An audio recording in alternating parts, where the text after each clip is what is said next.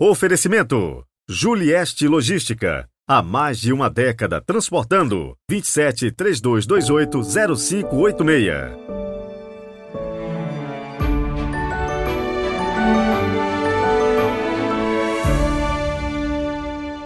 Olá, bom dia, sejam todos bem-vindos. Hoje é domingo, 5 de novembro de 2023. No Brasil, solenidade de Todos os Santos.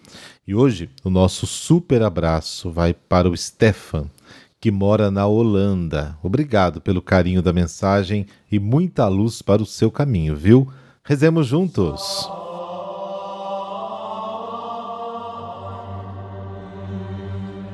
Pelo sinal da Santa Cruz, livrai-nos Deus, nosso Senhor, dos nossos inimigos. Deus eterno e todo-poderoso, que nos dais celebrar numa só festa os méritos de todos os santos. Concedei-nos por intercessores tão numerosos a plenitude da vossa misericórdia. Amém.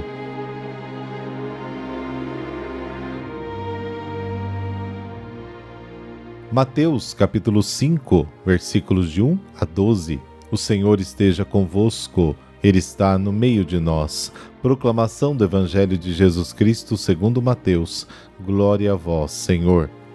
Naquele tempo, vendo Jesus as multidões, subiu ao monte e sentou-se. Os discípulos aproximaram-se e Jesus começou a ensiná-los. Bem-aventurados os pobres em espírito, porque deles é o reino dos céus. Bem-aventurados os aflitos, porque serão consolados. Bem-aventurados os mansos, porque possuirão a terra. Bem-aventurados os que têm fome e sede de justiça, porque serão saciados. Bem-aventurados os misericordiosos, porque alcançarão misericórdia. Bem-aventurados os puros de coração, porque verão a Deus.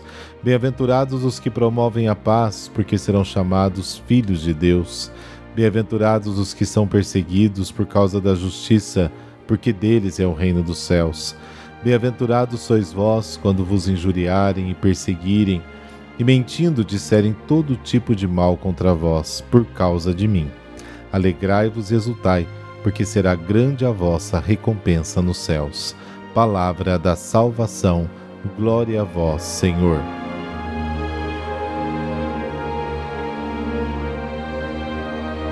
No Evangelho de hoje, Mateus tem uma intenção precisa apresentar Jesus como novo Moisés.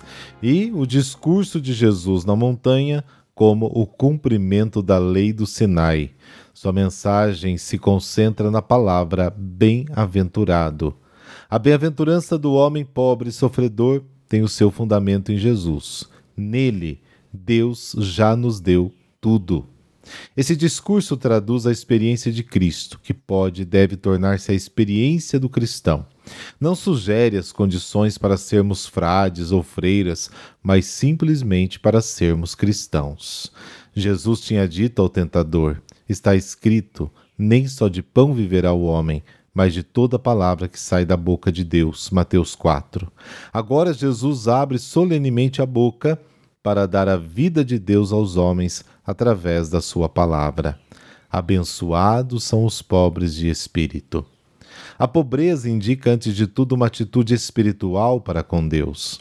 Os pobres de espírito esperam toda a ajuda de Deus. A atitude exigida pela primeira bem-aventurança é como a de uma criança. Jesus chamou uma criança e a colocou no meio deles e disse: Em verdade vos digo que, a menos que vocês se arrependam e se tornem como crianças, vocês não entrarão no reino dos céus. Portanto, quem se tornar pequeno como esta criança será o maior no reino dos céus. Mateus 18. A bem-aventurança dos pobres de espírito afirma a primazia da graça e não das obras. O pobre de espírito está desapegado não só dos bens materiais, que são os menos importantes, mas também e sobretudo dos bens superiores da inteligência e da vontade, das próprias ideias, do próprio modo de sentir, de agir. Livre de si mesmo, das suas visões e aspirações humanas, ele está pronto a acolher os bens do reino dos céus. Esta disposição interior é indispensável para quem quer seguir Jesus. A salvação é uma realidade demasiado grande para ser compreendida apenas pela inteligência humana. Bem-aventurados os aflitos. Jesus não foi enviado apenas para anunciar o evangelho aos pobres, mas também para consolar os aflitos. Isaías capítulo 61. Não o são simplesmente pelas desgraças e tribulações humanas que afligem a todos, mas sobretudo pelas expressões e injustiças sofridas para a realização do desígnio de Deus. São afligidos porque o bem é escarnecido, porque a comunidade cristã é perseguida e oprimida, porque Deus não é conhecido e nem amado. Bem-aventurados os mansos. No Antigo Testamento, Moisés era muito mais manso do que qualquer homem na terra. Números capítulo 12. E no Novo Testamento, Jesus se apresenta como manso e humilde de coração. Mateus 11. O manso é aquele que realiza dentro de si a exortação do Salmo 37. Cala-te diante do Senhor e espera nele. Afaste a sua indignação, não se irrite. Você faria mal, pois os ímpios serão exterminados, mas aqueles que esperam no Senhor possuirão a terra. Bem-aventurados os que têm fome e sede de justiça. A justiça é a realização plena e generosa da vontade de Deus revelada no Evangelho de Jesus. A fome e a sede indicam o desejo de buscar e realizar em si mesmo este plano de Deus através do exercício do amor. Mateus 25. Aqueles que têm fome e sede de justiça são aqueles que fizeram do cumprimento da vontade de Deus a maior aspiração da sua vida, a tal ponto que para eles a busca do plano de Deus se torna tão vital como comer e beber. A recompensa para quem desejou intensamente a justiça de Deus é a saciedade, que significa comunhão plena e definitiva com Deus e com os irmãos. Bem-aventurados os misericordiosos. A primeira e essencial exigência do reino de Deus é a misericórdia ativa, que tem a sua fonte modelo na ação do próprio Deus. Sede misericordiosos como vosso Pai é misericordioso. Lucas capítulo 6. O amor misericordioso e benevolente de Deus se manifesta principalmente de duas maneiras: perdoa os pecados e ajuda e protege os necessitados. Por isso, o justo diante de Deus o imita nas suas ações para com o próximo, perdoando as injustiças recebidas e comprometendo-se em ajudar generosamente os necessitados. Esta é a condição para encontrar a misericórdia de Deus. Mateus apresenta Jesus como a personificação da bondade compassiva de Deus, na forma como agiu e nas escolhas que fez em favor dos pecadores e dos pequeninos do reino. Mateus capítulo 9, 12, 23. Bem-aventurados os puros de coração. O coração como símbolo da interioridade espiritual e moral, designa a dimensão profunda e pessoal da relação religiosa com Deus e com os outros, em oposição às superficialidades e exterioridades das formas. Os puros de coração são aqueles que sabem acolher o ensinamento de Jesus, a própria pessoa de Jesus. Esta bem-aventurança exige plena adesão ao Evangelho. A visão de Deus prometida aos puros de coração é a salvação definitiva do paraíso onde verão Deus face a face. 1 Coríntios capítulo 13. Bem-aventurados os pacificadores. Sim, os pacificadores são os continuadores da obra de Jesus, os anunciadores da mensagem da salvação. A paz é a ausência de toda inimizade, é a presença da graça e da santidade. Somente aqueles que vivem na paz de Deus podem tornar-se instrumentos da paz humana. Os portadores da paz são os anunciadores do Evangelho, todos aqueles que trabalham pela vinda do reino de Deus na terra. Eles merecem sim o título de filhos de Deus, porque são animados pelos mesmos desejos de salvação, empenhados na mesma obra que de Jesus. Somente a harmonia e a reconciliação com os irmãos tornam o culto aceitável a Deus e a oração comunitária eficaz. O compromisso de trabalhar pela paz entre os povos é uma forma concreta de materializar o amor ao próximo. A estes pacificadores é prometida a realização de uma relação de plena comunhão com Deus, serem reconhecidos como seus filhos. Bem-aventurados os perseguidos. A mensagem da salvação depende da cruz. Quem a anuncia e quem a recebe deve estar disposto a deixar-se insultar, caluniar, despojar e até crucificar por causa de Cristo. O sofrimento dos inocentes é o mistério para o qual o homem do Antigo Testamento não conseguiu vislumbrar a solução. Sabedoria, capítulo 3. A beatificação da dor que o Novo Testamento reitera em inúmeras ocasiões é um paradoxo que não encontra sua justificação na lógica humana, mas apenas no exemplo e no ensinamento de Jesus. A perseguição é o legado que Jesus deixa aos seus discípulos, o sinal que autentica a sua vocação, mas também o caminho para alcançar a felicidade e a glória. O texto coloca a mensagem central do cristianismo, a paixão, morte e ressurreição de Cristo.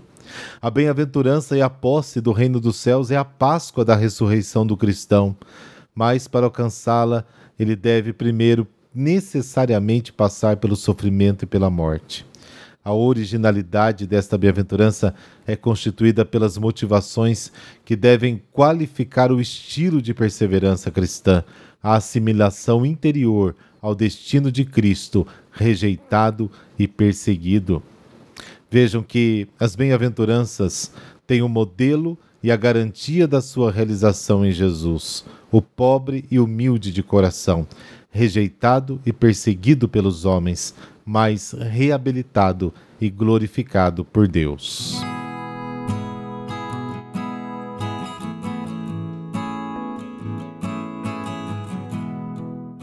Todos os Santos. Viu uma grande multidão que ninguém podia contar, de todas as nações, tribos, povos e línguas.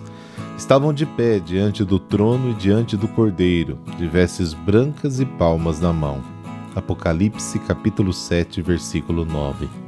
A visão narrada por São João Batista no Apocalipse fala dos santos aos quais é dedicado o dia de hoje.